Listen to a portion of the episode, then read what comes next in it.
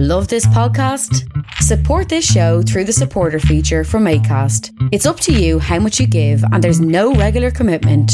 Just hit the link in the show description to support now.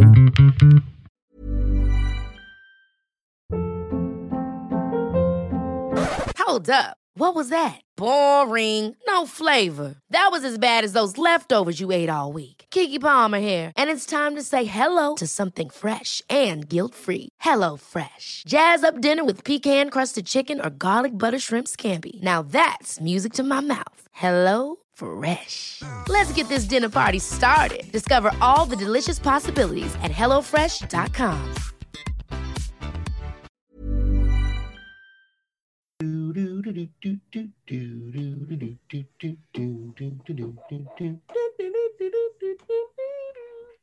Mike, Good morning. How are you?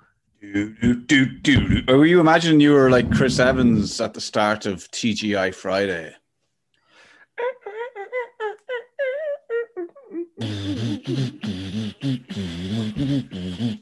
Yeah, cool. Yeah. Now Yeah. you're now you're running through the crowd. You're high fiving people, Yeah, making making your way to the table at the window. And my my one of my um, sort of producers gives me a piece of paper, and I go, "Hey Yeah, guys, yeah. welcome. Here we are. let's let's see what we've got planned for you today. Make it look like we haven't actually planned anything. Which, in fact, I haven't actually planned anything. But anyway, there you go. Well, we kind of have. It's the Keith Walsh Podcast. It's essential like your breakfast. It will get you up and going, learn some things you didn't know. Yeah, it's the Keith Walsh Podcast. It's the Keith Walsh Podcast. Give you energy like Buckfast. And if your head's in a pickle or you're looking for a giggle, it's the Keith Walsh Podcast. Yeah. Well, how how do you do? It is the Keith Walsh podcast. It's a minute from eleven o'clock at night in the PM, and uh, my name is Keith Walsh, and I'm uploading another podcast and doing the intro to it. Uh, it is the twenty second of the third March, twenty twenty one. Uh, BC. AD. Yeah, definitely. 2021 BC. Holy fucking shit. Uh, certainly feels like it, if you know what I mean. Um, not going to do a huge intro. I just want to say if you're new to the podcast, you're very welcome. Thank you very much for listening. Uh, if you like the podcast, tell your friends. And give us a rating, uh, if you wouldn't mind. And there is a contributors link if you want to throw us a few quid towards the upkeep of the podcast and towards our dream of creating an animated 30 seconds of the podcast, which I think is will cost us a few quid, but give us a few quid, 5, 10, 15 grand, whatever you can afford, and uh, that would see us um, that would see us right, mate. Um, anyway, I won't. I'll keep the intro short today. Thank you very much to Acast as always for supporting us. I'm going to keep saying I'll keep the intro short and then remember something else to say. Uh, I will keep it short because it's me talking a lot, and we got a message from somebody saying, "Oh, um, Keith, I'd be interested to hear more about you." But I thought everybody knows about me. Come on. Anyway, uh, Mike and I decided that Mike and I decided, or I decided, that Mike would interview me and just ask me whatever he wanted, and he did. And he asked me questions uh, that he had asked. He asked my family what questions would they ask me, which was very interesting. Um, so I, I'll leave it at that. I hope you enjoy. Um, the email, as always, is keithwalshpod at gmail.com or keithwalsh.walsh at gmail.com. I'm losing confidence in the other email. Um, do feel free to get in touch about anything at all, ever. Uh, it is episode 83. Uh, it's me talking about myself being interviewed by my friend Mike. Thanks, Mike. You've uh, you cut your hair. Fuck yeah! Look at it. Know I need to do something with mine. Yeah. You you really do need to do something with yours actually, um, ju- because you're going sort of the whole party at the front or party at the back, sort of you know that sort of thing. Yeah, Mm. I look like if you can see, I don't know if you can see my hair. Um, I look like I've got three claw marks here. Oh, a little bit, yeah, yeah. I see that. It looks kind of like uh, you're a, a rapper from the early '90s. Just got some lines Yeah. shaved into your head. Cool.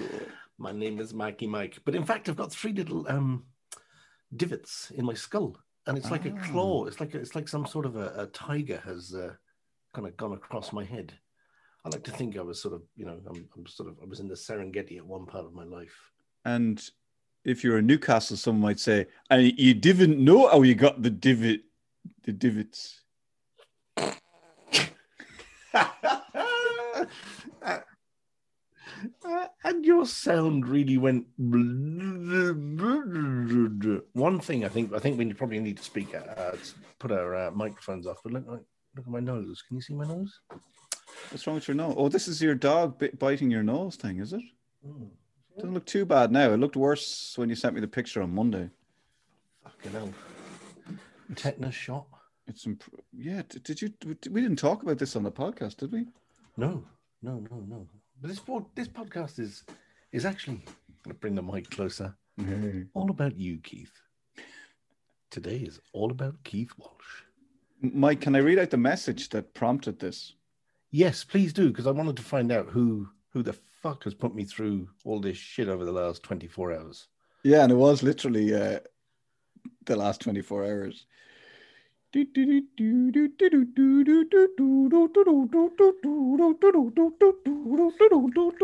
Hi, Keith. This is from Owen O'Sullivan. I hope you are well. I am a loyal listener Oh, of the podcast. Although I've just finished episode 21, I'm way behind with your friend Mike talking about birds and feeders. oh yeah, that was a while ago. You need to get your shit together, Owen. Come on, Owen, catch up. I could not stop laughing at the two of you. Oh, I have put all my other podcasts to the side. Don't tell we anyone. love we love you, Owen. We love Owen. You've some great people on so far. I have one suggestion. Uh, Of course, when I was reading this, I was going, oh no, here we go. Criticism, my worst enemy. Yeah. When you address the microphone, get a little bit closer, Keith. no, don't criticize me. And please enunciate. I have one suggestion. I find you very interesting and I've been thinking about it for a bit. Would you get someone to have a chat with you about your life? I've nothing bad to say about the podcast. You're doing a great job and I hope it goes well for you. Any chance you could read this out on air or some of it, whatever you like, as I'd love to hear it when I do manage to catch up. Ha ha, ha. Owen in Cork. Hi, Owen. Nice one, boy. I was going, hi, boy. You're lying You on. know, uh, Tadhg, not Tadhg from Cork. Uh, he probably I don't know if he knows him. Everybody knows Tadhg Tadhg Hickey, the, the Yeah. funny guy. Yeah, He's he's very, very funny. he's very good, very good. Very funny, man. Shout out to Tadhg Hickey. Um, so over to you, Mike. Yeah. Um. First thing, I must say, we've got our we've got our cameras on at the moment. Have, are you missing one of the stalks on your glasses? Yeah, this is this is like lockdown. I've I've broken all my glasses. These are the last pair, and I'm just like, and I don't care. I'm just like, yeah, Oh, this is my look. It's cool, isn't it? it it is cool. Okay, so listen. Without further, as you say a lot, without further ado, you say that an awful lot actually on your podcast. Without further ado, on your know. intros and your outros. I don't know what else to say. It's like, and and then when I get to that point where I need to get on with, like, stop talking shite and get on with it, I go, so let's get on with the podcast. Let's m- stop talking shite. So just, it, it's handy. I think I think your intro bit should be. I'm going to stop talking shite now and, and let the podcast go. That you know that that should be as, as opposed to without further ado. Okay. That's more real, you know. I'm just going to stop talking. No, it's fine. It's good. I like this constru- constructive criticism. I enjoy the preambles, but just the, the without further ado, I, I want to hear a drum roll and I want to see some sort of Michael McIntyre come out and sort of go, hello. I can't, I suppose I, f- I say these things sort of tongue in cheeky, like it's like that's what you do. That's the proper ceremonial way of now. Without further ado, the podcast. So, oh, so you're being ironic. Well, you know, it's ironic at the start, and then it's just a thing you do. You know, Mm, yeah. like the way you wear your hair. fuck you. yeah, so the first comment I have to make about the interview with Keith Walsh is I don't like this person, so I'm hoping I'm going to uncover something that makes me actually like him. Because that's the way I find most podcasts work. I listen to a podcast and I think, actually, I don't like this person. And then all of a sudden they say something or do something or refer back to something that has me sort of relating to them. And all of a sudden, once you relate to somebody, you can actually become friends with them in your little head you know so that's yeah so uh, yeah I'm, I'm going to start off on the premise that i don't like you You're gonna hope you're ho- you're hoping that I'll say something that will make you like me, or at least relate. yeah um yeah it's funny um i'm kind of nervous now Me too. Me too, Mike. yeah um i mean i could go down the obvious route talking to you about sort of mental health and all that sort of stuff that you do um we could we could do that we I'm, probably fi- I'm, do fi- that I'm fine with whatever you want. You can, you can Yeah. be, it can be casual. It can be whatever. I, I'm just I'm just gonna stop talking now and just sit back. Okay, I am I mean- clo- am I close enough to the mic, Mike? Yeah, you're perfect. Yeah, yeah, I think your enunciation is good. You're, uh, yeah, you're good. You're, uh, yeah, you're, you're sort of doing mouth exercises there, like you're ready to answer. Yes. You're probably, you're probably drying up because of the nerves. Because I'm, Yeah. I'm sort of like Bryan Dobson, being really incisive. Um, so I, I could go down the mental health stuff, and I could delve into your past, and I could go into, you know, the radio show and all that sort of stuff. That's kind of the obvious Keith Walsh that people want to hear about. But I think we should do something a little bit different because I actually need to get to know you a little bit better as well. Because I don't actually know you. No. We, we we we met in 19 I'm going to say 1993 or 1990 something like that Three. Yeah. we were early to mid 20s. We were both sort of reassuringly self-obsessed. I was I was your boss for all intents and purposes. and I wasn't really anybody's boss. I just showed up, um, and it seems that you know in those days you were made a boss because you were better at showing up than anybody else. You were a good you were a good boss, Mike. You did a good job.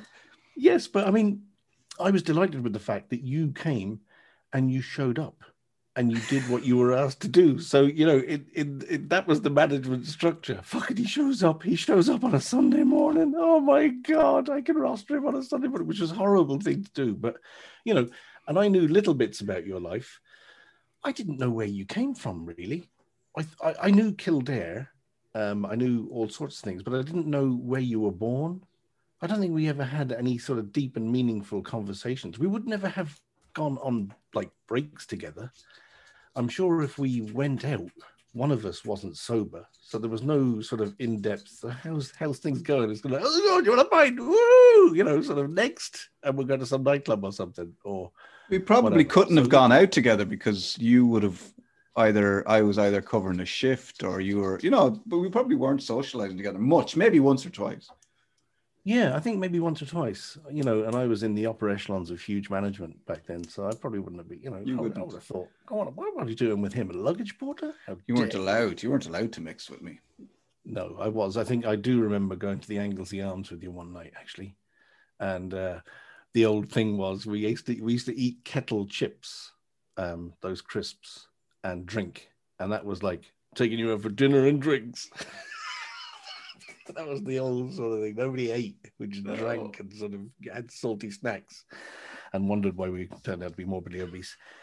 Anywho, um, so yeah, this is all about me so far, which is great. This is your Um, moment, Mike. Yeah, so I've, I've learned an awful lot about you, like Owen, actually. And if Owen continues on the trajectory that he's on listening to your podcasts, he will actually learn an awful lot about you. Because the only thing you tend to do, I think, in my opinion, no, no, when you're interviewing somebody, it's really nice. You just let them talk. And every once you might interject um, with something that relates back to you and whatever. And a lot of the stuff is quite heavy that you cover.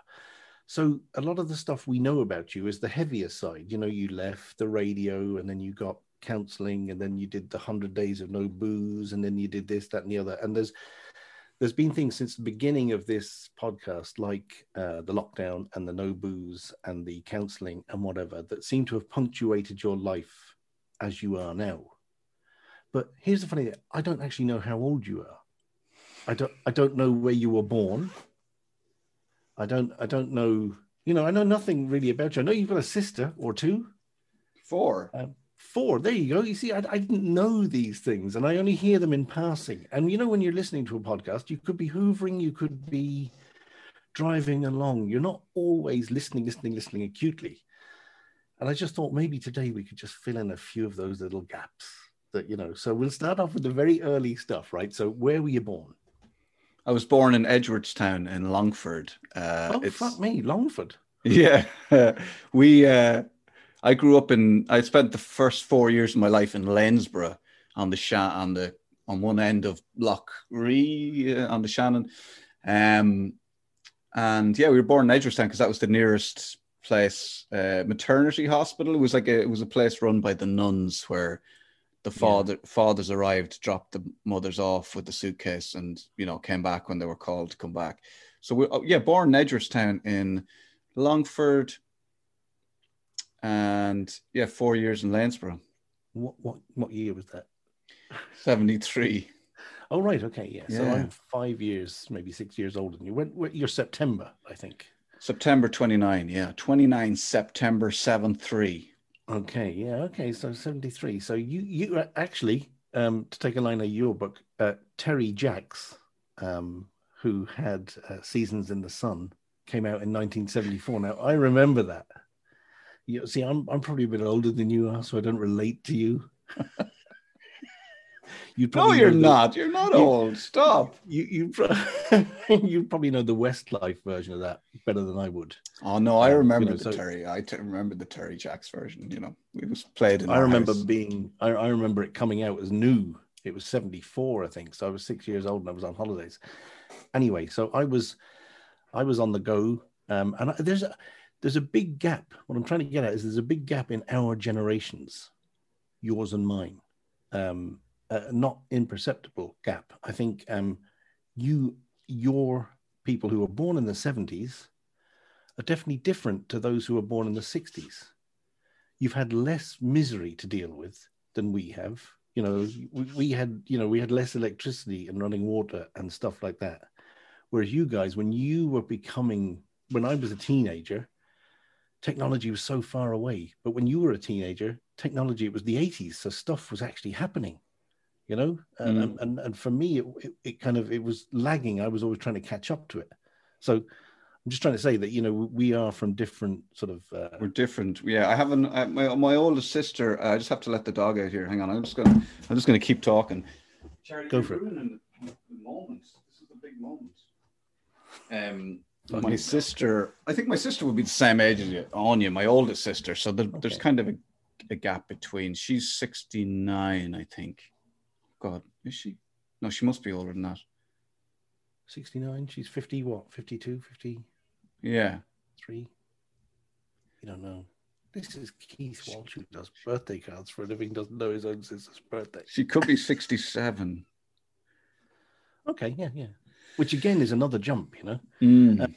so why why were you in that part of the country why were you born in that part of the country was it to do with a parent's work or had they Yeah. migrated or Yeah, my father was an engineer, so he would have served his time in he. My mother, both my mother and father from Kilkenny, uh, both from the city, and my father would have served his time as an engineer and apprentice after school, and then got a gig with the with Bord na Móna in the power station in Lanesborough. I mean, Lanesborough was one of these places where, uh, it had every like every, every there was one person from every county in living in Lanesborough, this tiny town just on the bog uh, in the middle of Ireland, and uh, loads of people. It was all blow-ins. You know, it was, it was a town just created by Bord na Móna.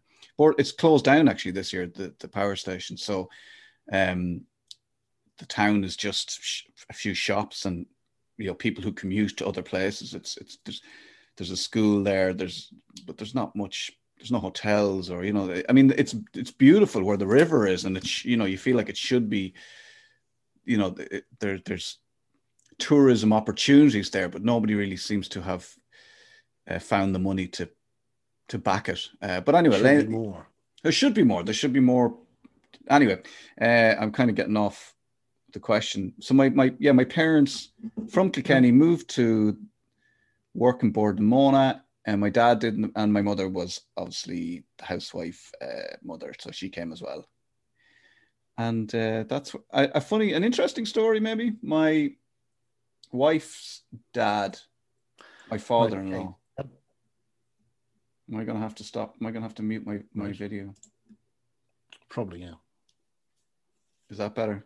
That's much better. We can hear you perfectly now. Where did I? Yeah. So an interesting. Yeah.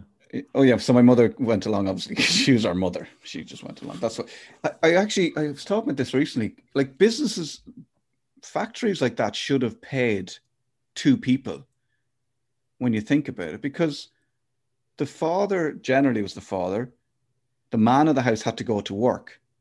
To enable the man of the house to go to work for Bord na Móna, say for instance, his wife had to do everything else, which was look after the house, look after the kids, make dinners, make food, do whatever, wash the clothes to enable him to work. Bord na Móna should have been paying her too.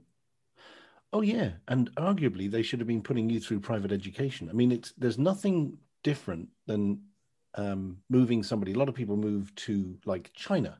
They become uh, immigrants and live over there, and they'll get um, as part of their package, they'll get like um, you know, so the wife is going to get uh, an allowance. The kids all go to private schools. You're going to get a house paid for and whatever, just to make it easy, so that we can bring you in here. But there was none of that in Ireland in the 70s there was nobody had a job. You were damn lucky to get a job, and to get an engineer with Bord na Móna who were state owned was just gold plated. You know, you're going to get a pension, you're going to get a weekly wage. Shut up, grin and bear it, and live in a bog. The interesting thing about that was that my my mum and dad moved into one of the Bord na Móna houses. Uh, oh, right, okay.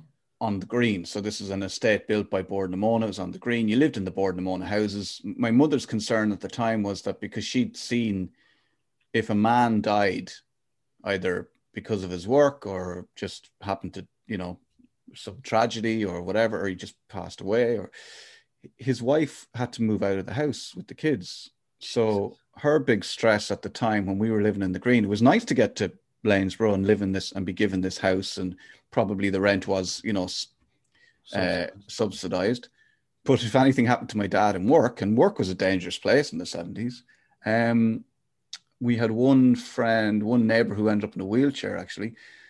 Um, she, we would have been out in the street very quickly. Like you, you yeah, it's it's it's almost based on the army type of thing, you know. yeah. Yeah, you, you you get to have the house, and they go out to war, and then they die, and then you're shafted out in the street. Yeah, that's that's not good. And of course, they wouldn't have had to get a mortgage then or anything, which left them vulnerable to house. You know, uh, inflation was huge in the seventies and the eighties, so you know they had to hold on to this job. You know, Bord na Móna probably locked them in. Um, now, in fairness to my mother, yeah, yeah. So, so you're kind of like you're stuck. You had to stay there, kind Mm. of like you know. I'm not saying the Bord na Móna did that on purpose, but that was No. one of the side benefits, maybe. Uh, my mother actually may not, but she insisted that they basically got a mortgage and built a house out the road in Lanesborough, so that we had a mortgage and we had our own house, and that was her her big main concern. And I think then that sort of probably I was going to say then she was chilled out after that, but she wasn't at all. But um, but that was the big concern for a lot of people working for Bord na Móna. You you know they they tried to get enough money together to or a mortgage together to build their own house. Um, because because Yeah. of it was a pre- precarious position, you know, having moved from, you know, where you grew up and where you, you know, all your friends are and your family are to just somewhere in the middle of nowhere. Like, a- a funny story actually. My um my father-in-law Harry worked in Board Namona, so when I met my wife Suzanne, I met her in school. In we were both in fifth year in school. I had just moved to Newbridge from Athlone. I walked into. Uh, I didn't study. Uh, I think it was history or art. You could do history or art. So I want. I studied art. Did quite well in the inter cert as it was, the junior cert, and Mhm. wanted to keep studying art. So I had to go over to the girls' school to study art because they didn't do art in the boys' school. So every uh, Monday, Thursday, and Friday, I'd go over for double class, double art in the girls' school, which was fantastic. You know, it was just me and Clyde and Fionn and Darren and Han And we went over, the, we, we traipsed over, walked through the girls' school and sat in the class with the girls studying art. And that's where I met Suzanne. Uh, as we kind of sort of started going out with each other fairly soon after I met her first. Turns out her father had worked for Bord na Móna at the same time as my dad, and they knew each other quite well. Wow. So, what prompted them to go from the Midlands into Kildare then? The Well- sort of dried up. Um, I think I don't know. I think my dad just got a better. I don't know. If, I, I actually don't know. Um, I don't know whether they didn't like at uh, um, Lanesborough or whether. But my dad went to. So Harry did his apprenticeship in Bord na Móna. He went off then to. He went back to Carlow where he's from and worked in the sugar factory. my dad ended up going to Athlone. Uh, where he worked for a few different companies, and that was the 80s then, and that was fucking, you know, shitsville, Yeah. like picket lines, factories closing down, people being dicks to each other like you know he and i think at one point he tried he, he had tried to set up his own company. So 80s was a bit of a sort of a in and out of work. My dad actually had a heart attack quite young Oh, fuck. probably probably due to stress. I don't want to speak for him but i'd say due to the stress of life and the 80s and having five kids and all this kind of shit. Um he had a heart attack at the age of about 40 which was one of the reasons i stopped eating meat um, but that's, an, that's, an, that's, that's Sorry. another. So, yeah, just, just we go back Just stick, just stick to the story, Keith. No, no, no, no, no, no. It's great because you know you you stopped eating meat because your father had a heart attack because Yeah. he had stress, which has got nothing to do with eating meat. I know. Ex- well, exactly, totally. Um, we can we can get back to all that in a while, but um, so he so at the end of the towards the end of the eighties, then he got a job in Dublin, Right. and that brought us to live in Newbridge, and he commuted then up to uh, his gig, his job up on the Naas Road in Dublin, working for Air Motive, building or building the machines that built engines, airplane engines or something. I don't know exactly what wow. his job was. Okay. Um, You're quite a high flyer to have sort of jobs and job mobility in Ireland in the 70s and 80s was quite big. So you're all in Kildare. Um, you've all come from Kilkenny, which is why you have links. I think you mentioned on the Danielle Quinn podcast that you Yes. own Kilkenny Castle. Kilkenny Castle, yeah, Yes, true. yeah, yeah. Okay, so I'm just trying to get more down as to why you why the link is to why you actually own Kilkenny Castle, and, and well done with that. It's a nice place, lots of uh, nice stone in there. Thanks, the gardens are particularly nice. After um, lockdown, we should we should go, me and you. I'll, I'll show you around. Do yeah, yeah, yeah. I actually went there uh, two years ago. It was lovely. Ah, so yeah, I have it locked up now for the. I have it locked up for the lockdown. I'll have to get down and open up the windows in a while. So right, so then you're in Kildare Yeah. and you're at school and you meet the lovely, beautiful Suzanne, who I've often said is way punching way above your weight. But that's Sure. you know that's neither here nor there. Um, yeah, and you meet her, and what what spurs you on then to you're Leaving Cert?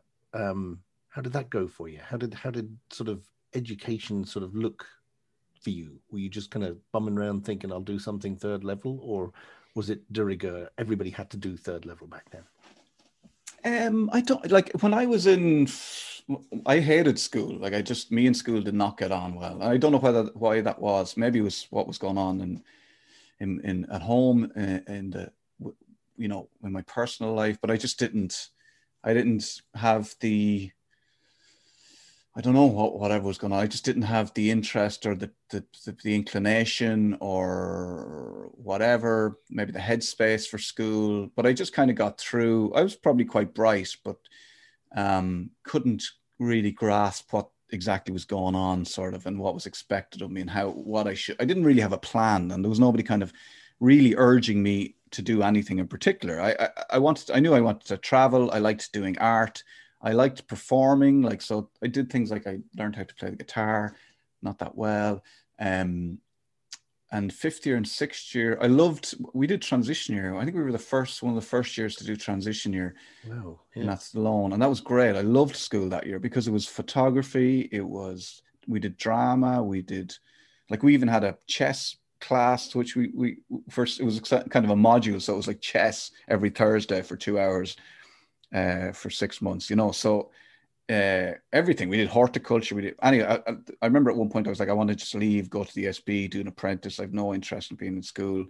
Uh, my mother kind of wouldn't wouldn't let me or said no to stay in school mm. and you can do whatever you want after that. So I stuck it out. Uh, didn't spend a huge amount of time in school in fifth year and sixth year. I used to kind of go in a bit. Uh, would would go in after lunch a lot of days, or you know just here and there, take a few days off. Um, but yeah, the leaving cert was a mystery to me. Really, I I, I sat it. I don't know what I got, three, two, three hundred points, um, and that was kind of it. I I wanted to study art. If I'm just trying to think back, I wanted to study art, so I'd put together a portfolio in art class, oh, yeah. and I'd I'd sort of schlepped around to NCAD, uh, to uh, Ballyfermot was a good kind of animation and art college then as well. So I went into Ballyfermot.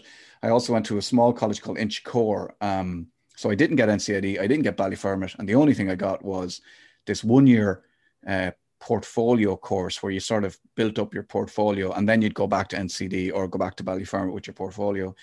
Um, I got, I yeah, did. The, they used to call them foundation years. Yeah, they? yeah, it was it was basically foundation year, and it kind of gave me gave me a year to sort of just find out what I wanted to do uh, moved out of ha- my house at that stage, um, and I studied art for a year, doing that foundation course, getting the portfolio ready, and then I got into Ballyfermot.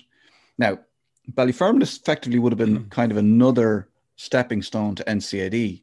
So mm. that wasn't a college properly; it was kind of another Inchicore type school, but better and had a better art course. And you would have you know it would have been another year of working up your portfolio basically or two years maybe and then you would have tried to get into NCAD or Dún Laoghaire or something after that.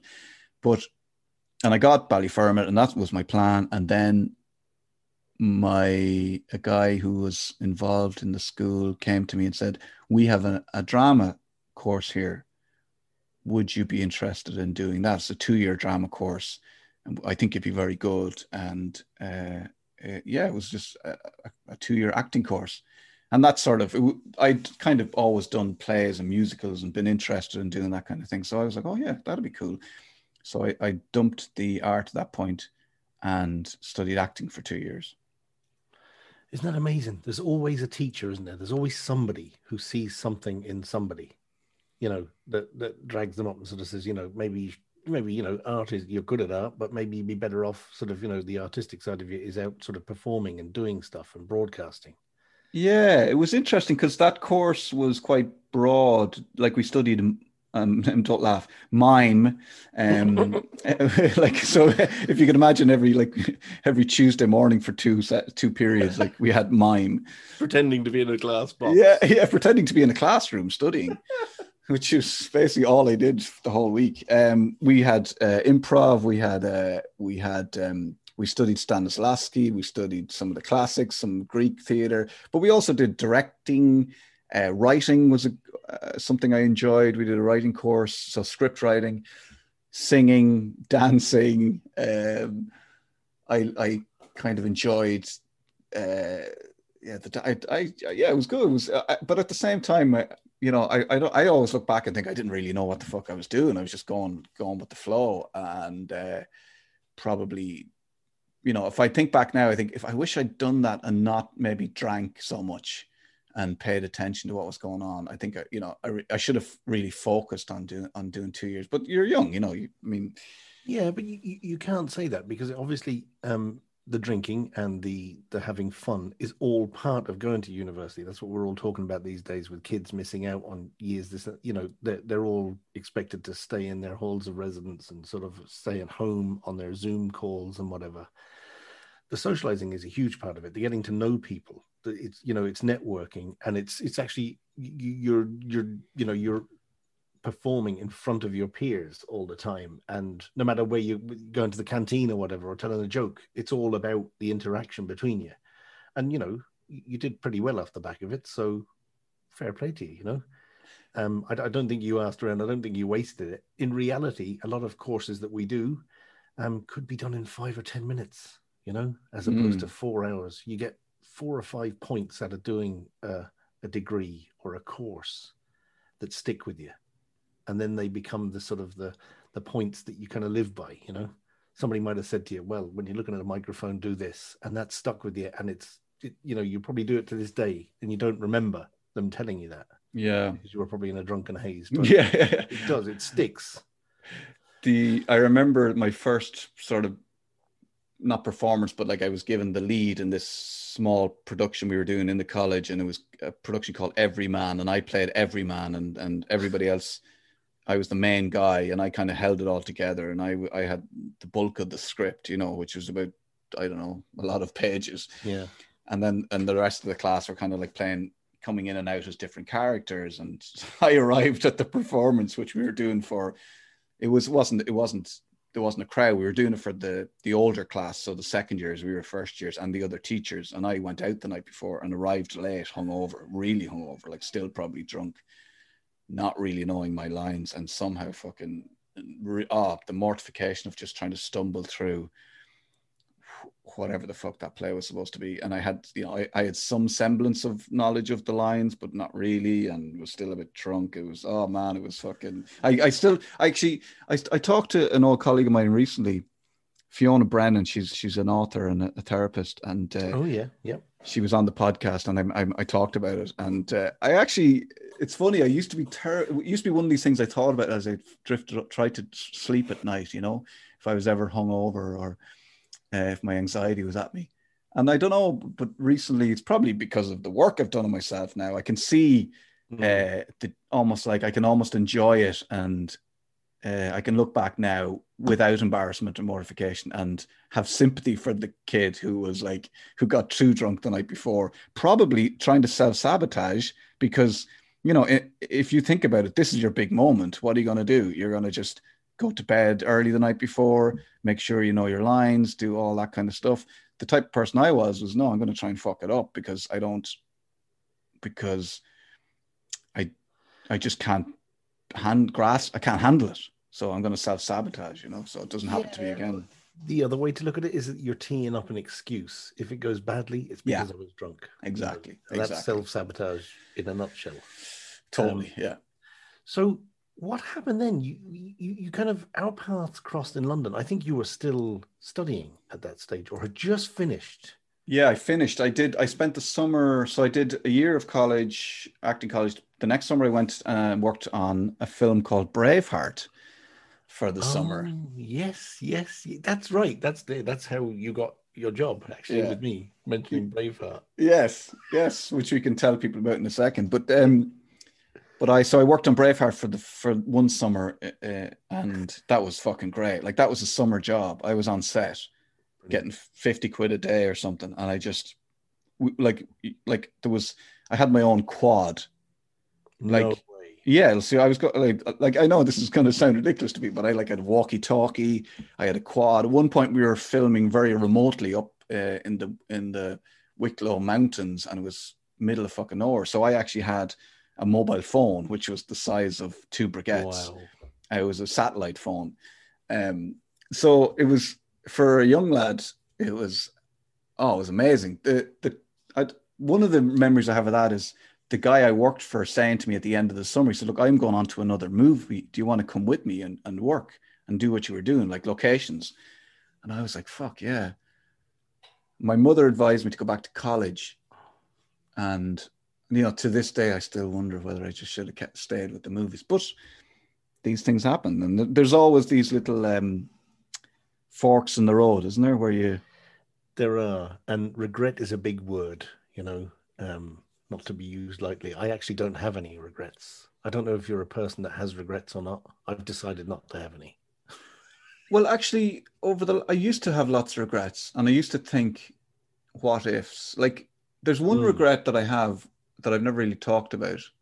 When I was in fifth year, I, I was in this band, right? With myself and this, my, two of my friends in my class, Shane and Clyde, and the and me. We decided to start this band, and we had a couple of rehearsals in Clyde's shed, and we were the three of us were equally as good or bad as each other, right? Yeah, yeah. I had an old Yamaha guitar. Clyde had, I don't know if he had a drum kit. He had, it was a snare and a hi hat, and that was it. I don't even know if he had a, a bass drum. And Shane had an electric guitar with an amp, so he was kind of a little bit ahead, but he just got it. and that would have been the per they would have been the perfect people to start a band with. We could have just gotten better together or worse together. Um, but shortly into so we just kind of set up, and then there was another band in the school, and they had already set up, and they were kind of successful. And one drunken night, this the singer of the band asked me to join the band, right? Mm. And I was like, fuck yeah. So I left, I left this band that I just set up to join this other band. so this is like, think about this. So I joined this other band, right? So there's a lot of things going on here. The guy who was drunk when he asked me to join the band, right? He probably shouldn't have because he didn't ask the other guys.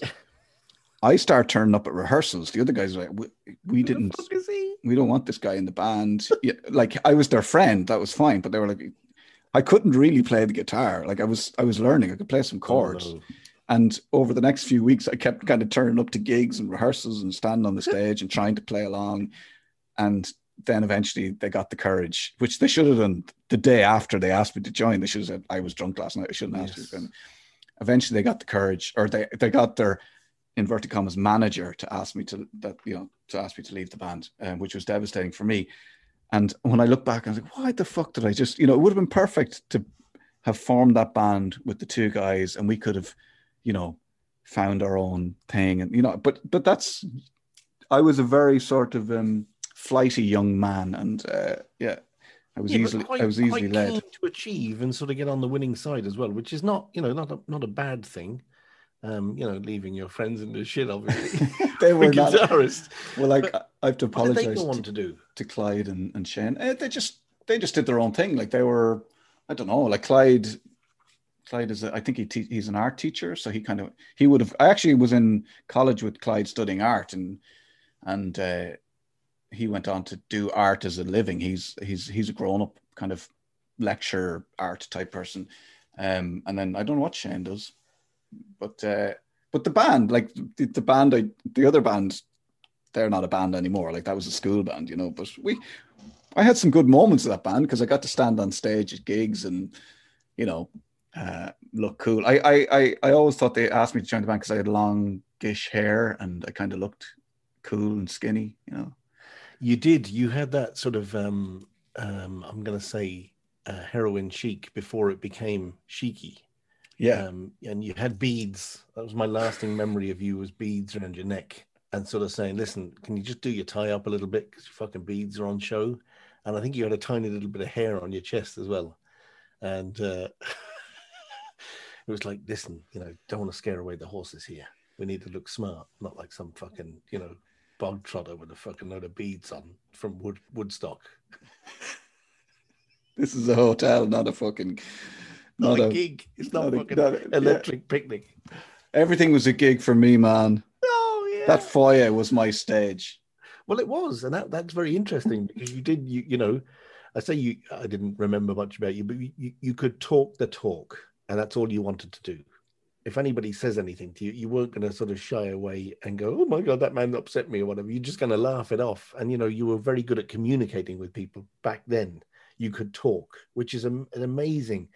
If I could teach children anything, just talk. Everybody's just human, you know no matter who they are, how wealthy they are, or what, who's made them a prince or whatever, or an actor or whatever, they're not. They they still shit, you know. Mm. Just talk to them. It was great. Uh, that job was great. I mean, I loved it because, I mean, I loved the idea of being in kind of in the middle of London, and I loved, you know, running out onto the street and sort of trying to flag down a black cab or you know, in the rain for some dude and trying to get a tip for it, and you know, it's it's a hustle. It's and and, and like I really enjoyed, you know, the variety of people I met and. Uh, it was just a great. It was a great gig. Like having worked on Braveheart the year before, and then worked in the hotel. Like it was, you know, you don't get like whatever. I mean, that's you- don't get that in college, uh, and th- those were No. two. Those are two particularly good jobs to do for a young person, I think, because you're forced to communicate, you're forced to kind of hustle, you're forced to, you know, try and figure out how do I make the most out of this job? How do I make the most money here? Uh, and it was a direct thing with with that job because you know people would tip you more if you were better at your job, you know. So Yeah. um, yeah, it was a great gig, great job. I always kind of, I, I always look back and think that was my favorite job ever. Yeah, I think it was it was that time as well. It was it was good fun, and it was a sort of an early doors of that hotel, and uh, there was a there was a good vibe. The management team were very funny, and uh, everybody sort of socialized. It was like Mm. going to it was like going to a club. But I think to interrupt you there, um, the listener would not forgive me if I didn't ask you. Um, did you actually get to meet Mel Gibson? Yeah, yeah. Like it's hard to explain, but like I would have worked quite closely with. Like I would have been on. So I worked. My job officially was like we were taking these people were taken on as marshals, you know. So Hmm. ba- basically, your job was to kind of stop the traffic, or you know, if there was a shot and there was a road in the distance, and actually, I think there was a there's a mini in the background in in there is. Braveheart. Yeah. So that was my fault. Um, so there was like there was about ten marshals, and you'd be placed at a road or whatever. But then I would I was the guy who was would be brought down onto set. So I kind of end up working with locations, and I'd be I'd be on the set saying quiet on the set or stopping people getting too close to set. Or if there was people on the set, I'd be like, you know, putting my mouth my finger up to my mouth to tell them to be quiet if there was a Mm. scene being shot. So I was there by the camera, by the mics, by the sound guy. I was the marshal there. Do you know what I mean? Wow. Um, so I used to go on recce's. So if you were doing a reconnaissance of the next shot, I'd jump into to be a couple of jeeps would head off from the, the main set, and we'd head off into the hills in Wicklow, and it might be me and my boss, and then it would be Mel and the director. So there'd be like six of us standing on this hill, and Mel would be like, "Yeah, we're, we're going to shoot that way, and we're going to do this, we're going to that." You know, so I, so I was in that sort of Jesus. so it'd be just me and Mel and the director and three other guys, and we and I'd be I didn't know fucking why I was there. I was like, yeah, cool, yeah, good, yeah, I like that. You know, you know the way they make squares with their fingers to get yeah, the shot. yeah, yeah, yeah. I was like doing that. Um, I, Check. I wonder if Mel actually sits back and thinks, God, Braveheart, that guy. Remember him? The guy with the, guy with the beads. what the fuck he was doing there? what the fuck was that guy there? I, um, I wonder, I wonder if Mel had heard that you joined a band and they had to get rid of him as well. So he was like, fucking get somebody, can somebody have the balls to get rid of this guy? He just keeps turning up. I was I was kind of I was kind of like that kind of person. I'd just keep turning up. Like if I had a job and my job was to man the road, you know, two miles away to keep the noise down, I would be like, no, I'll, I'll just come down on set and work there. Like I I was quite shy, but I was quite ballsy at the same time. Like I remember a friend of mine when we were very young got called up for trials with Athlone Town, which was a big deal because we played for the team Willow Park. A couple of the lads in the town from my team got called up to for trials for the town team, you know, for and Hmm. Athlone, Athlone Town was a big club at the time. And I went along. No apparent reason. I went along and did the trials, and they were like, "Who is this guy? What's his name?" I was like, "Yeah, uh, Keith Walsh." And they were like, "Your name's not on the list." Yeah, it's grand. And I just did the trials, and uh, obviously didn't get in the team because I wasn't good enough. Because that's why I was asked not asked to go on the trials. But I would do that kind of thing. I turned up um, another time with my dad. I told my dad that I was going to be a ball boy for Athlone Town at one of their matches. At, and he didn't know any better. So I just went into the room where, because I'd seen them where they go uh, at half time, the ball boys. So the next match, I we went a little bit early. I went up and hung out with the ball boys, went into the dressing room where to get ready. They were all looking at me. I was, I decided I was a ball boy for the game. Like at, at half time, the ball boys got a six pack of bottles of orange, you know? There was seven ball boys. So they were looking at me going, You're not supposed to fucking be here. Like the guy the one of the one of the men at the end of the match had to come up to me and said, Don't please don't come back. You're not you aren't supposed like I Do you I- think maybe in in if if you were at school now, if you were if you were 16, 17, 18 now, right, that maybe you might have been assessed for diagnosed. Yes. yeah. Probably, possibly, yeah. Like my wife would say now, maybe there's some a bit of ADHD or something there, or uh, there's something. Um, I- interestingly, you mention your wife because I asked you, and I don't know how hackneyed this is or if it's ever been done before. It probably has been. Um, when you said to me, "Can you interview me?" I, I, I my first thought was, "I'm going to get your family to ask you questions." So I got them to get in touch with me to ask you questions. And Right. on the, you know, on the I am a ball boy, I haven't been invited to this band or, you know, Mel, Mel Gibson, I'm stalking him type of thing when you just keep turning up and doing things. Um, Yeah. your, your wife sent me a very interesting text last night, and I'll, I'll quote from it if you don't mind. It says, uh, Hi, Mike, Suzanne here. Hope you're well. I am well. Thanks very much, Suzanne. Thanks for asking. My question is to Keith, what is your next challenge? Keith always has a challenge, challenge slash something up his sleeve. It's been quiet of late. Now, Suzanne, if him being quiet at the moment is him being quiet, I would hate to see him when he's sort of up with his energy.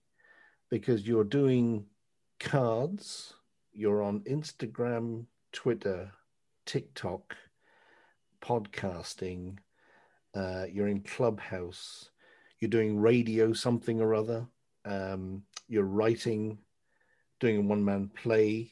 Uh, uh, so, you know, and you're on 100 Days of No Booze and eating intermittently. Intermittent fasting. Yes, yes, yes. Go on. intermittent fasting Yeah. uh, with with specifically, and you know, you mentioned this a number of times: sourdough, hummus, and uh, peppers from a jar sandwich every day at the same time. So, her question is: Do, do you have something up your sleeve? And, and and she says you've started running again. So Yeah, so I mean, I'm supposed to be running a marathon, maybe two this year, and uh, I'm I've kind of tentatively started the training for that. So this weekend I have to get up to eight kilometers in my long run on Sunday. So I have to do five today and eight tomorrow, and uh, that's where I'm at with that. And and there's a there's a definite marathon, possibly half marathon in November. It'll be a half marathon if I'm touring and I'm doing the play. It'll be a full marathon if I'm not, because I don't want to do a full marathon and then try and go on stage that night. Uh, and then Brezzy, who was on the podcast, has a thing called Marathon Mind, where he's training people to do walk or run a marathon and, and kind of following that schedule. And that's sort of that's kind of my challenge at the moment. But I'm there is definitely something in the back of my mind. Um, I interviewed a guy for the podcast, which hopefully will go out on Monday, who went up, who attempted to climb Kilimanjaro with a with a washing machine in his back, and also also ran from Belfast to Waterford with a washing machine on his back. Um, so there's something brewing in me that I'm like, okay, I'd like to do something like, you know, I was thinking this morning, like, what if I ran from where I was born to where I live, like, you know, Lanesborough to Newbridge? What would that be like? How long would that be? So I'm, I'm always t- trying to think of something. Um, Are, are you trying to think, or are these thoughts? Are you, you, you, your mind that to somebody outside now is an, an unknown psychoanalyst. Um, you're kind of like a butterfly hitting different little things and kind of, you know, grabbing. Oh, I'd like a piece of this, and oh, I'd like a piece of that, and oh, I'd like a piece of this. I mean, do you actually sleep? yeah, I do. I, yeah, I find it very hard to focus. I think. Um, No shit. But but I kind of like like this morning I had to get I had to get some cards made and done and drawn and get them over to the shop before the podcast. So that was I mean I was able to sit down and do that and I kind of had to spend most of last night designing them and deciding what they were going to be. Then I got up this morning and did that. Like so I'm focused in some ways. Um but in other ways I'm quite flighty and uh and yeah, I don't know if there's an and. You, you know, you say you're quite focused, but in the middle of all that, you then put up a video on one of your um, feeds of you designing the card. Yeah, Um, so you know, it's not like like it's you've got you've got this kind of thing to you know you've got this point at which you need to do something and it's achievable. It's like you kind of not self destruct, but you you put things in you. You really do challenge yourself all the time. yeah. Yeah, I- like twenty percent. Yeah, I'll I'll be drawing the cards and I'll have to have 20 cards drawn and in the shop by 11 and I'll also decide halfway through drawing them that I'm going to make a video of me drawing them and put that up on social media. And uh you know and, that, and that- like yeah yeah so I'm quite um yeah it's hard I find it hard to focus. But I do I am I am a fi- I, I'm a task finisher. Like it's not like I I get distracted and don't finish things. I will finish things, and I'm getting better at that. But uh, yeah, I find it hard to focus. I think it's almost actually you think you find it hard to focus, but you're actually super focused. You actually achieve an awful lot within a time frame that a lot of people wouldn't achieve stuff in. And you do an awful lot and you keep balls in the air. It's like there's no time for boredom. You know, the devil likes idle minds or whatever. Ain't ain't none of that gonna happen here. It's like keep me going, keep me going. You know, it's like a, a dog with a ball. You know, I could throw a ball for Poppy for 18 hours and she's like, oh, yeah, whatever. Yeah, keep going, keep going, keep going. And, and when you throw that one for me, and when you throw that one, you know, that sort of thing. Mm. You're just, you, you, you need to, it seems like to me, like you, you, you fill your stuff. You know, you, you pack so much into your life. And, and do you find time to relax? Yeah, like most days I would meditate. Um, Uh, we see now, no, no, it's not relaxing. That's Well- that's well- that's that's doing another chore. You see, you're kind of forcing yourself to do it, but you actually just sit down and scratch your ass at all. Um, occasionally, yeah. I, I find I do find it hard, but I'm like that's the meditation. I'm trying to use that to help me to learn how to relax, and I, I'm I'm getting better at reading. I'm getting better at reading is hard for me. Um, I find it. I'm trying to, yeah, yeah. I'm, I'm getting better at reading. I'm getting better at focusing on things, like that, and, and I'm getting better at just sitting down and watching something. Um, the problem is if I watch something, I'm having five different ideas about what I'm watching at the same time without just watching it.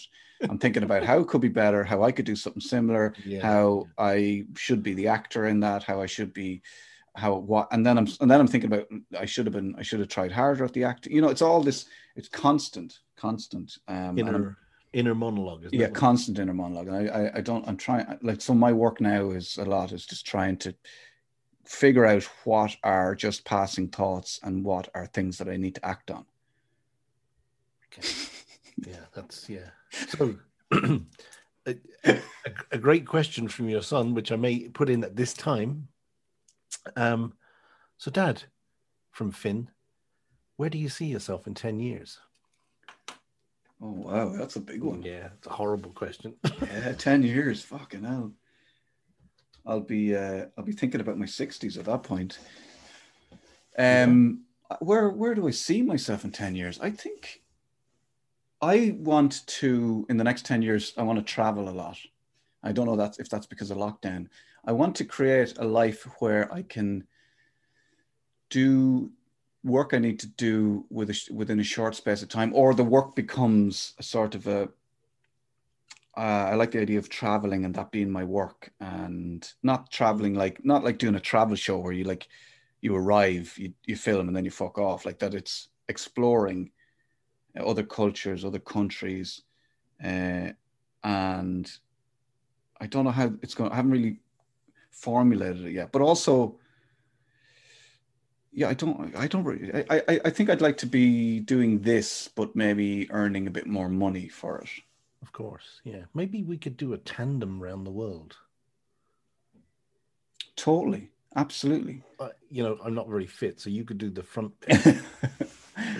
Something like, literally drag me around the planet on a bike. That's very appealing, actually.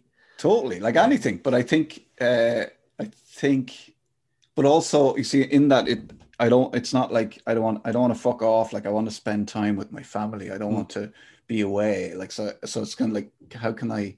I need to figure out a way of putting everybody into a bus, and you, Mike, you could cycle behind us, um, and then and just kind of fucking off for a few years, you know. But maybe maybe it'd just be me and Suzanne. Maybe Suzanne will be too busy with her business, and maybe it will be just me heading off every now and then.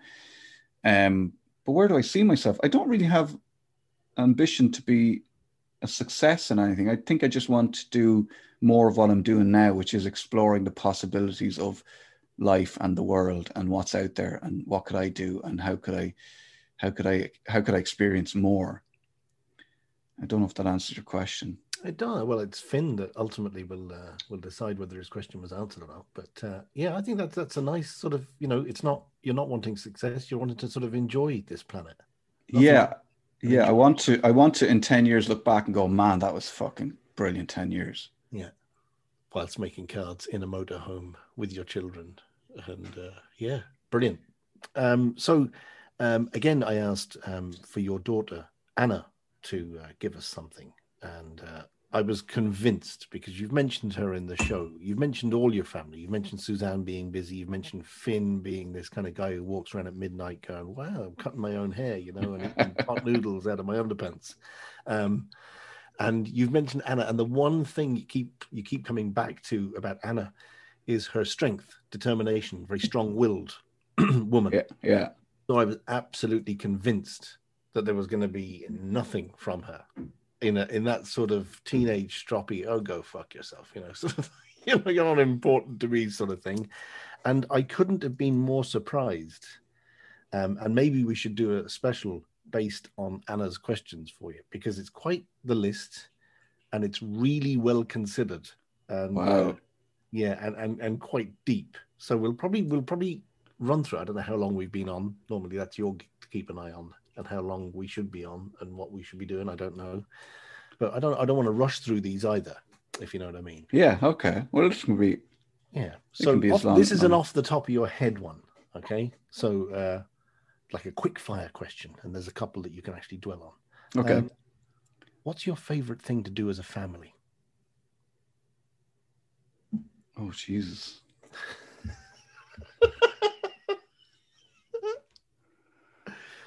um, what's my favorite thing to do as a family? Probably eating out.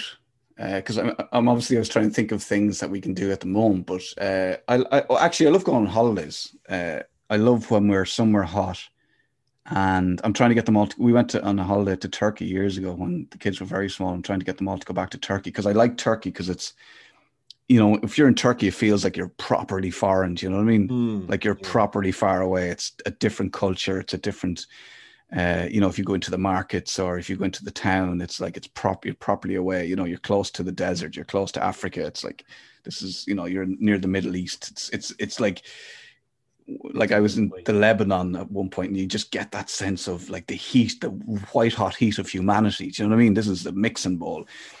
So I loved that holiday uh, because of the heat. It was like 40 degrees. I loved that. And it was a nice hotel. And, and also we got to kind of explore the Turkey as well, a little bit of, uh, of it. But yeah, I think when we're on holidays, that's my favorite time. I think we, I- I'm, I'm, I've, I'm pining for it at the moment. There you go. And uh, of course, I'm Bryan Dobson, the incisive interviewer. I should have re- realized that the I should have actually read the second line, which was "What's your favorite memory together?" So you've kind of answered that. Um, I think that's my favorite. uh, Well, any holidays. Um, it'll be interesting because I think the next holiday I won't actually. You see, some of my I, and I talked to Anne about that. I was like, oh, I don't drink at the moment, but I do like those sitting at the pool and that sort of like Yeah. three three o'clock beer, you know. And Anna is getting to that age where she'll be able to join me and my wife, and you know, so it's but but uh I'm hoping to maybe have a glass of wine at dinner. I don't think anybody's going to judge you. no, I, I totally, uh, I, and I know they won't, but uh, I'm, um, like I on that on that score, I'm my own worst enemy when it comes to setting rules for myself. But um, You think? I, I think, um, I think holidays, any of the holidays, any ho- pick any holiday, and that, that was that was my favorite time with my family. So pretty much any time together with them is what I'm getting. Pretty much, I've really enjoyed lockdown. yeah, Because and you're, you because know what? You're allowed to say that. A lot of Mm. people aren't allowed to say that at the moment, but I, you know, I've enjoyed it for various reasons as well, apart from the obvious. But you know, your truth, to quote Meghan Markle, is that you've enjoyed having time with your family. There's Yeah. nothing wrong with that. Yeah, and I don't think, and I think for a lot of people, we're never, we're we're almost ble- like we're yeah, so lucky to have this time. Yeah. N- no generation has had this time like this before, and and unfortunately for some people, that it's it, it can be it's stressful because of work and all that. But I don't. I'm not earning a lot of money. We're just figuring it out, you know, and trying to enjoy it for what it is, you know. So to get on to her uh, next piece, um, what's something that you knew you wanted to change for me and Finn that you experienced or didn't experience during your childhood? Oh my god. I know, Fucking hell. fucking hell. I, I, I, I did. when I got these, I thought, fuck, there's an hour and a half in this one, easy. You know, um, that is huge. Well, lots of things, I think. Um, I think the big one was, and I, um, this is a big, heavy one, but I think domestic violence from adults towards children, uh, whether it be, and I said domestic violence, that's in the home, but even in school, I'm not saying that I changed it, but I didn't want to be part of that. And I didn't want that to be part of their story where they had to experience physical violence on them from an adult, Hmm. which was huge for me. I mean, like a huge thing that, and a lot of people will, will our age will, will know this, but it can be a thing that is, that is a thing when you grow up that you can just, without thinking about it, automatically just use as punishment slash take your frustrations out on your children. Uh, I never really wanted to take my anger out on them physically or mentally. So I that was a big thing for me. I I, I hoped I'd hoped that at that point they wouldn't experience in school anyway, uh, which was the case, thank God. Um, Yeah, I mean, it- there was an awful lot in in my again. We were, you know, I was ahead of you. We were I Mm. was beaten soundly in primary and secondary, um, uh, but there were no there was no um, no um, physical um, sort of abuse of children in the school I went to in England. You would get the slipper or the cane. I suppose it was physical abuse, but it was really, really, really a last resort. Um, whereas when I came back to Ireland um, in primary school, I went into a Christian Brother school in, in, in Limerick, and I remember um, the class bully being asked to hold another, a weaker child's head down by the um, the dust rack from the, the blackboard and keep their eyes open while the Christian brother blew the chalk dust into their eyes. I mean, you know, just uh, sadistic. Oh, absolutely. There was there was pleasure in that pain. Yeah, yeah, that's sadistic. That's a different. Oh yeah, yeah. That's a whole different. When you when you give, when you allow or give the freedom to sadistic people, um, it's a recipe for fucking disaster. You know. Yeah. Whereas if those people know that they're being watched and if they, if if if what they do is will be is frowned upon or pu- they will be punished that you you know it's it's it, it was insane. It was insane how this country uh, decided to control. I don't really i wanted it to be a kind of a i find it difficult for finn because he doesn't really love school and there's part of me is like i just you know if i could find another way i don't really agree with the control. It's not as bad now but um, the way we decided to treat our children as second class citizens and our women as well, to me was a bad move, bad, bad move, insanity, and, and ter- a terrible thing to do to half the po- to more than half the population, you know. And that was that was meant the men in charge deciding that from the Catholic Church to the politicians. Oh yeah. And I think it's come an awful long way, but it's still far from perfect. Um, but with that in mind, you've managed to to keep your children out of that sort of sphere, which is fantastic. You I hope so. I hope so. Yeah, you have to sort of um, stop passing the trauma on at some point, and yeah, uh, you know, absolutely. and give them the freedom to to live their lives without trauma. That's that's my that's the big one, you know. Okay, so now we get on to the next one, which is as a dad, like that's a loaded. That, you know, Shit. Jesus. like Whose idea was this, Mike? Who was this idea? Whose idea was this, Mike? Fucking Owen. Oh yeah, fuck you Owen. As a dad, um, what's your number one priority for us? For example, a good education or good morals or whatever. You know, um, I think um, just contentment. I think I think that's the key because I think everything else will fall into place. You know, uh, if you're content with the people that you associate with, with your, um, with your choice of work, and and and you can be successful and still work with good people. Um, and I would never be. I'd never say things like "Don't burn your bridges," or I would always say "Fucking burn your bridge." If if if you don't like if you don't like what you're doing, move on. yeah, yeah. Find find something better. Um, I don't believe that the teachers and the principals are always right, so always question them. Um, you know, if you feel if something feels uncomfortable and wrong, there's there's a huge chance that it is. So yeah, contentment. I think just try, and I'm not even saying happiness because happiness is like, you know, happiness is a is an ice cream or uh, happiness is a holiday, and, and, contentment is where you're sitting in your own gaff and you're going, oh, this is this feels good. You know, I yeah. feel I feel at home here. I feel comfortable here. I like the people that are here with me. I like my friends. Um, I like the type of work I do. Um, so success and happiness are sort of byproducts of contentment, and and also what I try and I suppose I try and talk to them about what success is, and it's not necessarily money or a job, although they can come as as a result of you being successful um, in your personal life, and that's you know it, it, it, education is good, and you should always be learning, but people are people are more, more important than institutions or certificates. Hallelujah. Um, and, and and moving dovetailing specifically into this now is um, something you're proud of as a dad and something you're proud of that you've achieved yourself. Fucking hell. In general life. I mean, that's it's almost the same question. Because, in, in my opinion, when you become a dad, the proudest thing you do is your children, and anything associated with them is good. But I'm not answering the question. You are. yeah, I think that I'm very proud of my children. Um, I'm obviously, or not obviously, maybe it's not, not the same for everybody, but I'm very proud of my children. I am proud of their independence. I am proud of what they've done with that independence. Like my daughter was last during lockdown, she was very determined to get her to use that time to get her driving license. So she did.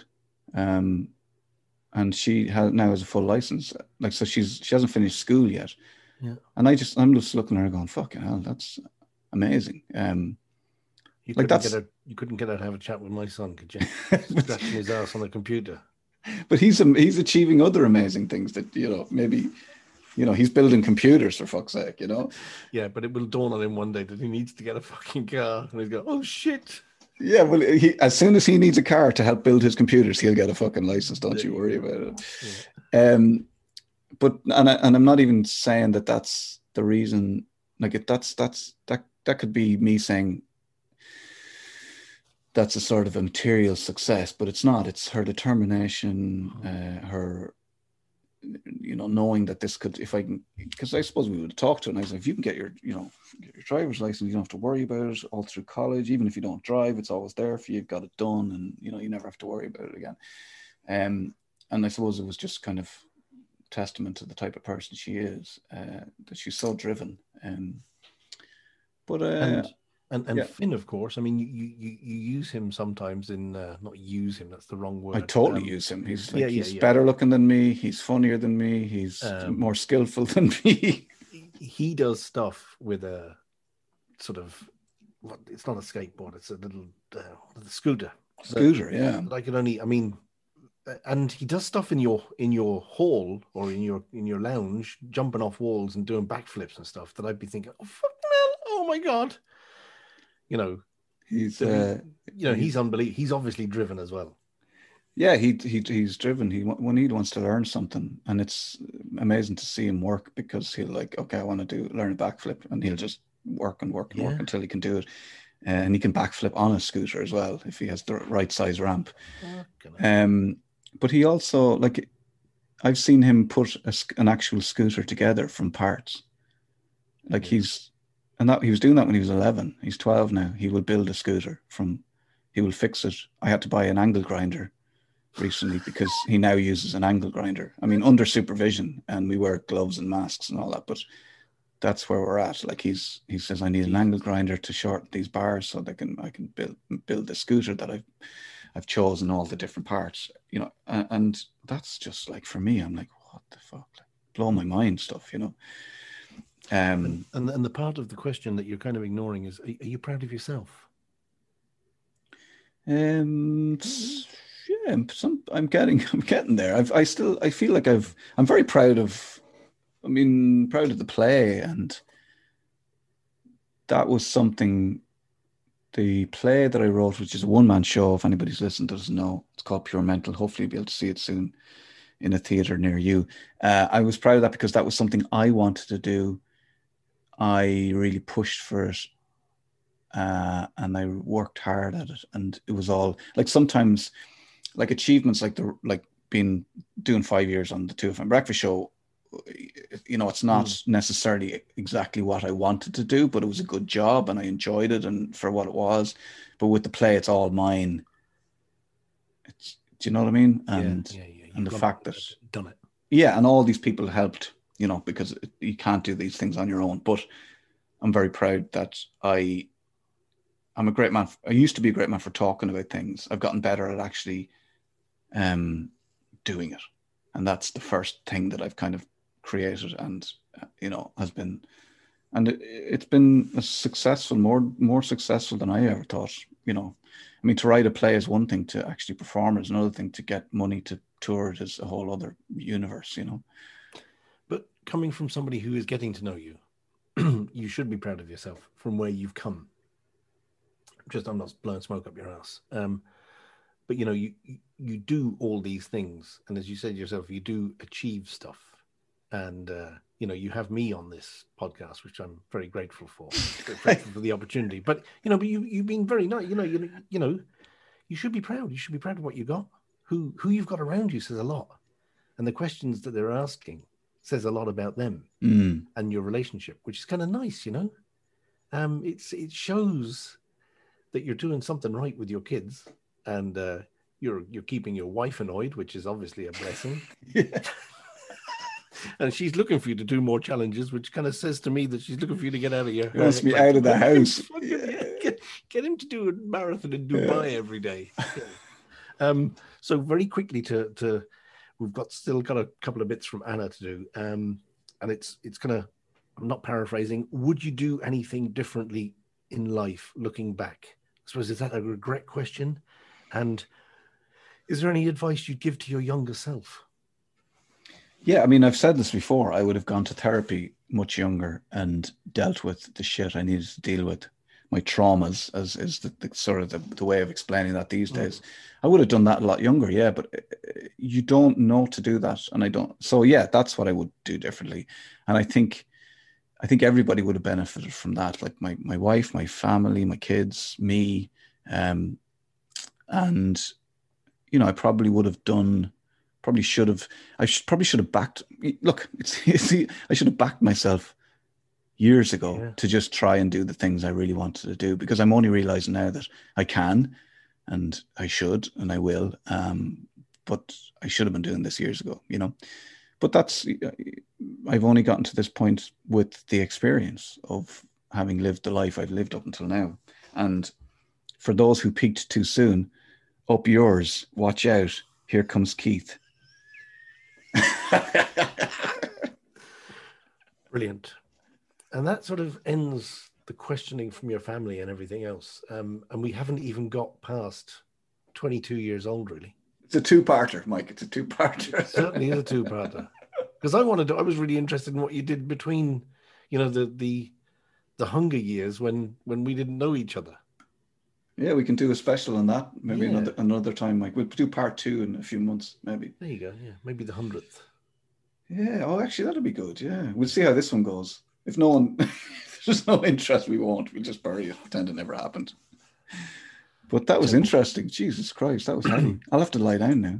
Yeah, I think you should do. Or lie down and, and have yourself a sandwich. That's no five o'clock, Mike. Come on. Yeah. I have loads of stuff to ask you. I had a I had a, like pages of stuff and I just haven't got to any of it really. Um, for which I apologize. And if that was a complete fucking waste, don't ever put it up. It was that was brilliant. It was great. I mean, I, the only the only reason I think it was a waste because because it's about me. But uh, no, no, I was very no, no, very impressed with the questions from my family. I have to say they were mm. they were. They allowed me to be Bryan Incisive Dobson. I was impressed with your questions too. Didn't really have any. It was really good. You're you're very good, Mike. No, no, no, no. This is not about me. This is about you. Let's zone in on you. um, and I think if anybody wants to touch on your um, traumas, you, you, you let quite a lot go in the recent podcast with Willie Willer. Yeah. White. Yeah. Um, and I think people should listen to that. Um, I think that's up there with one of the best podcasts. Talk about listening. You know, that is, you know, Justin, you listened, you let them off. Willa, Willa, you just let him off. You had no, you had no choice. That man was going to talk for Ireland anyway. He was brilliant, but you know, he he came out with some fantastic stuff. You know, his his um, thing about spirituality versus religion. Religion is for people who want to go to heaven, and spirituality is for those of us who've been to hell. Yeah. I mean, Jesus, he's got Buddha written all over him. You know? And he, he. I mean, I, I didn't want to have any questions asked because I, all I wanted to do was listen to his story. Yeah, you know, and yeah. uh, and he, even like last week, he messaged me on the Monday. He was like, "Just thinking of you, man." You know. Uh, What a, a legend, mm, an absolute gentleman. I mean, I couldn't get over how, again, I didn't think I was going to like this fella because I, I, you know, I thought, you know, oh yeah, Des Bishop, Ballymun, it's kind of hackneyed, it's this, that, and the other. Nothing, nothing could prepare me for what he came out with. Uh, there was another thing about, you know, having nice cars and having things and having money and whatever. And he's just like, you know, it's no good being like, I'm trying, I'm doing his accent now, being like uh, Gucci on the outside and Oxfam on the inside. his imagery, everything about him. He should be. I mean, he is on the stage, but yeah, you know, as well He's- as delivering flowers, he's brilliant. he's really Absolutely good. Yeah, and I love that. He's like, "Yeah, I was delivering flowers today because there's no work in the buildings." And he's like, and I'm like, "But you're a stand-up. You're a, an actor." He's like, Yeah. He just like he's always done. He's always had a day job. Yeah, Like you know, and there's uh, similarities with you. Just achieves things, just gets them done. Just you know? gets it done. I have to go now and I have flowers to deliver, Mike. Uh, that was great. Thanks to Owen for suggesting it. Thanks to Mike for for all the preparation. I mean, I, I can I tell you something? I didn't want to give you too much notice. right. I feel like yeah. you might you might have fretted about it, and uh, and I think uh, I I kind of actually had the, the squidgy poos this morning thinking about it.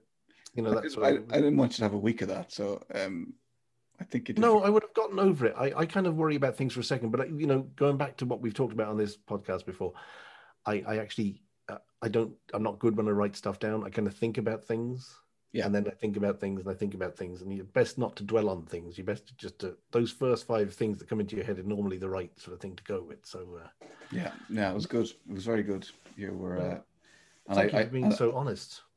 hey, look, man, that's fucking. What else? Like you know. I know, yeah, yeah, but And I- thanks, thanks to your family as well. Yeah, I'm I'm amazed. I'm delighted. I'm not surprised. No, I wouldn't be. It's because like it's funny when you live with three people and they're just not that they've nothing to they've just got their own thing going on and it's brilliant, you know. But that's all you can ask for. Mm, Your job is done. Man, Fucking- angle grinder. fucking fucking girl white. who can ask better questions than anybody on RTE, like and a wife who knows you inside out and literally wants you out of the house. Really, get him, get him to do a marathon in the sand. she got the fucking, she got the cutty, you know. oh man, listen, enjoy the rest of the weekend, Mike. I'll Thanks best. as There's always. rugby on today. I might even watch the rugby. Yeah, Ireland, Jesus, who am I? I I'm forgetting about matches. Yeah, God, okay, I'll get on that shit. Enjoy. It's Ireland versus England, so yeah, yeah. So get, let's get one over on the old enemy. yeah, those Irish. Yeah, those fucking Irish ru- rugby playing dicks. Hope the English beat them. Good luck. Good luck. Thank you. Thank you very much. Good luck. Thank you, Mike. Good luck. Thanks a lot. There you go. The Life of Keith Walsh, Part 1, brought to you by the History Channel on BBC Radio 1. Um, I hope you enjoyed there. That there, me talking about myself. Um, I hope you found it interesting, um, enrapturing, and engaging, and all of those things. Uh, shout out to Mike for his. He's a born interviewer. Great job like an Eamon Andrews, like a Terry Wogan, like if Terry Wogan and Eamon Andrews did it. That's a bit weird, isn't it? It's a weird image. God rest them both. If they did it in heaven, Mike would be the product. A match made in heaven. Um, thanks to my family for some really great, engaging, insightful, and thought-provoking questions. Um, yeah, really good. Really enjoyed that. I'm recording this bit now afterwards, so but after that I had to go and lie down. I was wrecked. I was no use to anybody all day Sunday. My wife wanted to. It was kind of sunny Sunday early. Sun was shining. It was kind. It was warm. It was warm. I went for a run and came back, and my wife was talking about having a barbecue. So I went to the shop and got all the bits, and I even got some wood for this little stove outside in case it got a bit chilly later on. But by the time I got back from the shops, it was Baltic, and uh, we couldn't have sat outside. But and I was too wrecked. You know, when you're cold, when you're tired, and you're like, nah, I couldn't. In the in the old days, I would have got a few beers on me and just you know gone for it. But uh, I'd I'd have suffered at some stage for it. But no, now I'm just like, nah, too cold. Sorry, it's not happening. But it, it, it, my wife then did actually agree with me and said, no, it's too cold. But she did cook on the barbecue. In fairness to her, the snags and the what do you put in the barbecue? Tinnies. She put a few tinnies on the Barbie. Uh, anyway, so um, why why was I talking about that? Oh yeah, I was very tired afterwards. Um, God, it's a hard. I have a hard life talking about myself and then being too tired to enjoy the barbecue. Fucking hell. Oh Jesus! Shut up. Shut up, would you? Gob, gum, gombeen, gobshite. Uh, thank you very much anyway for listening. Thanks to Mike. Thanks to my family. Thanks to you. Thanks to everybody. There will be a part two at some stage, I'd imagine. We might do it for episode 100 for the crack, or we'll just get someone really famous, or it'll just be a chat with me and Mike. We shall decide. Um, yeah, that's it. Uh, I gotta go. Thanks very much for listening. Tell your friends about it. Thanks to Acast, as always, and. Uh, I will see you the next time on the Keith Walsh podcast. Mind how you go, behave yourself, and most of all, be yourself. Yeah, man. Heavy, heavy shit. Philosophy. Good night.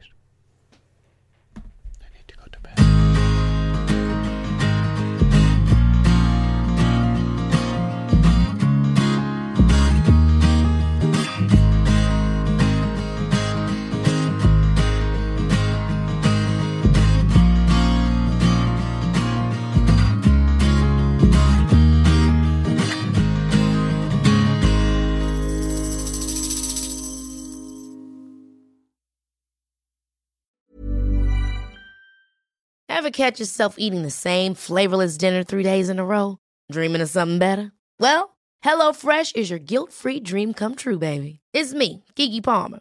Let's wake up those taste buds with hot, juicy pecan-crusted chicken or garlic butter shrimp scampi. Mm. Hello Fresh.